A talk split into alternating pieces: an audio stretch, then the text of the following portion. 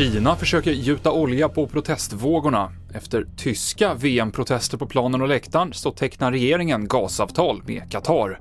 Och fripassagerare klarade 11 dagar ute till havs på roder. Men vi börjar med att berätta att en grundskola i Motala kommun utrymdes i morse efter att man tagit emot ett skriftligt bombhot. I hotet stod det att det skulle smälla klockan åtta. Polisen har sökt igenom lokalerna men nu gett sig av. Ingen person har skadats. I Kina ska man lätta på vissa covid-restriktioner i ett försök att dämpa de stora protesterna som skedde i flera städer under helgen. Bland annat kommer avspärrningar inte längre att sättas upp i stadsdelar i Peking där det upptäcks nya smittofall. Man ska också öka vaccinationstakten för 60-plussare, där en stor del av befolkningen inte är fullvaccinerad. Kallt väder och framförallt många poliser ute på gatorna har gjort att protesterna verkar ha tystnat idag i storstäder som Peking och Shanghai.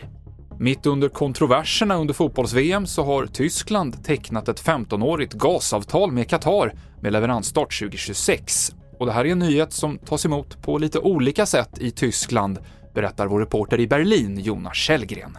Vissa säger bra energisäkerhet är otroligt viktigt för Tyskland, för den tyska industrin, för den tyska ekonomin. Även om det här som du säger bara kommer starta om fyra år så det är fortfarande fyra ganska osäkra år fram tills dess. Men sen finns det också de andra som säger ja men det här är ju inte alls bra. Qatar, Qatar är ett land som vi kritiserar hårt nu under VM på grund av bristande demokrati, bristande människorättigheter, bristande rättigheter för hbtq-personer och så vidare.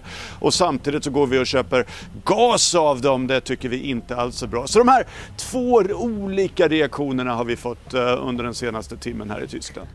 Och den spanska sjöräddningen har räddat tre fripassagerare som hade klamrat sig fast på en oljetankers roder hela vägen från Nigeria till Kanarieöarna. De tre männen var uttorkade och nedkylda och fördes till sjukhus, men överlevde den 11 dagar långa färden. Och det är inte första gången som fripassagerare har hittats ovanpå roder på fartyg som är på väg till Kanarieöarna, trots att det här är extremt farligt. TV4-nyheterna i studion Mikael Klintevall.